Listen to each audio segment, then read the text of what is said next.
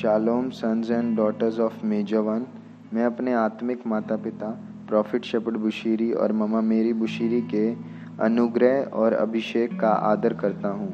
आइए हम पराग दैनिक भक्ति में चलेंगे। आज का दिनांक है 11 सितंबर 2021 दिन है शनिवार।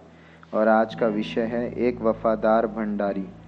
और आज का हमें वचन मिला है, चांदी तो मेरी है और सोना भी मेरा है, और सेनाओं के यहोवा की यही वाणी है। हागे की पुस्तक दो अध्याय उसकी आठ में आप पढ़ सकते हैं। प्रॉफिट संदेश के माध्यम से बताते हैं, परमेश्वर के राज्य में पैसा इनाम नहीं है, इसके बजाय यह भरोसे का प्रदर्शन है। परमेश्वर आपको पैसे से पुरस्कृत नहीं करता है, लेकिन उसके लिए आप पर भरोसा चाहता है। हमारे शास्त्र संदर्भ से पता चलता है कि पैसा हमारा नहीं, बल्कि परमेश्वर का है। भले ही आपने इसके लिए काम किया हो, फिर भी यह आपका नहीं है। इसके अलावा, भजन संहिता 24 की एक में हमें बताता है कि सब कुछ परमेश्वर का है। पृथ्वी यहोवा की और उसकी परिपूर्णता है। संसार और वे जो उसमें रहते हैं। ऐसा इसलिए है क्योंकि आपका काम, आपका स्रोत नहीं है, बल्कि यह केवल एक चैनल है जिसके माध्यम से परमेश्वर आप पर भरोसा करता है। इससे कोई फ़र्क नहीं पड़ता कि आप कितना कमाते हैं। कोई आपकी पर्याप्त भरपाई नहीं कर सकता। परमेश्वर के लिए आपकी सेवा वित्तीय मुआवजे से बहुत बढ़कर है। उनके अनुग्रह ही आपके लिए काफ़ी है। क्या आपने कभी गौर किया है कि जब कुछ लोग सोचते हैं कि उन्होंने पैसा को खरीद लिया तो वह उन्हें अलग कर देता है और घमंडी बना देता है। इसके विपरीत, जो लोग खुद को भंडारी और परमेश्वर के वित्त के प्रबंधक मानते हैं, वह हमेशा उन्हें बड़ी रकम सौंपता है। परमेश्वर स्वामियों को नहीं, परंतु विश्वास योग्य भंडारियों की खोज में है।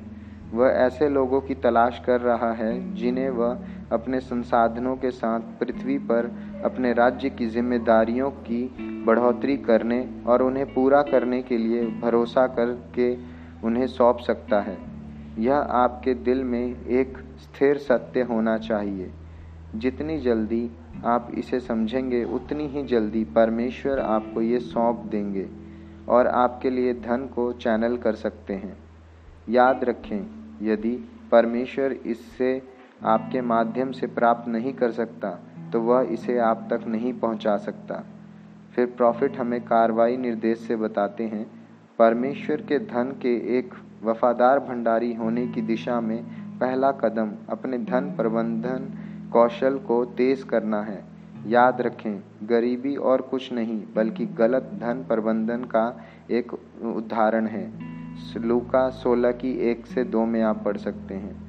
दूसरा कदम है परमेश्वर के धन के प्रति विश्वास योग्य रहना। इसका कारण यह है कि यदि आप थोड़ी मात्रा में विश्वास योग्य नहीं हैं तो परमेश्वर आपको बड़ी मात्रा में कुछ भी नहीं दे सकता। लूका सोलह की दस में आप पढ़ सकते हैं। तीसरा कदम, परमेश्वर के धन को बढ़ाना है। यह व्यापार करने या निवेश करने के द्वारा है। लूका उन्नीस की तेरह में आप पढ़ सकते हैं। चौथा चरण, जवाबदेह होना है। जब परमेश्वर आपको धन सौंपता है तो वह जानना चाहता है कि उसने आप से कितना लाभ या निवेश प्राप्त किया है। लूका उन्नीस की पंद्रह में आप पढ़ सकते हैं। फिर प्रॉफिट हमें प्रार्थना में ले चलते हैं। आप मेरे पीछे दोहरा सकते हैं। यहोवा यरी, यहाँ मैं जान रहा हूँ कि जो कुछ मेरे पास है, वह सब कुछ आपका है, और आपके बिना मेरे पास कुछ भी नहीं। मैं अपने आप को आपके राज्य के भंडारी के रूप में आपके सामने प्रस्तुत करता हूँ। मुझे दूसरों के लिए एक आशीष बनने के लिए उपयोग करें, क्योंकि मैं आपकी उपस्थिति में हमेशा के लिए रहता हूँ। यीशु मसीह के नाम से। आमीन। आप आगे के अध्ययन के लिए व्यवस्था विवरण आठ की अठारह, पहला पत्रस पाँच की दो, नीति वचन इक्कीस की पाँच पढ़ सकते हैं। और यदि आप यीशु मसीह को अपना प्रभु और उद्धारकर्ता ग्रहण करना चाहते हैं तो आप मेरे पीछे इस प्रार्थना को दोहरा सकते हैं। हे स्वर्गीय पिता, मुझे विश्वास है कि यीशु मसीह परमेश्वर का पुत्र है, और वह मेरे सारे पापों के लिए क्रूस पर मारे गए और फिर से जी उठे, और उन्हें भेजने के लिए धन्यवाद। उनके लहू के द्वारा मेरे सारे पाप धुल चुके हैं। मैं यीशु को अपना प्रभु और उद्धारकर्ता ग्रहण करता हूँ। इस दिन से मैंने अपनी आत्मा और हृदय में अनंत शांति पाई है।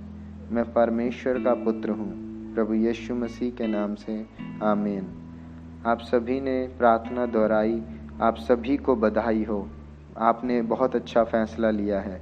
और यदि आप और अधिक जानना चाहते हैं और प्रोफेटिक मैसेजेस के माध्यम से और आशीषित होना चाहते हैं तो आप हमसे जुड़ सकते हैं। आ, हम पूरे भारत में प्रमुख हैं। और हमारे रीजन वाइज कोऑर्डिनेटर्स हैं, जिनके माध्यम से आप हमसे जुड़ सकते हैं। यद्यपि आप सोशल मीडिया से अगर जुड़ना चाहते हैं तो आप फेसबुक पे जाकर ई ओडिशा के पेज को फॉलो कर सकते हैं। आप सभी का दिन आशीषमय हो। शालोम।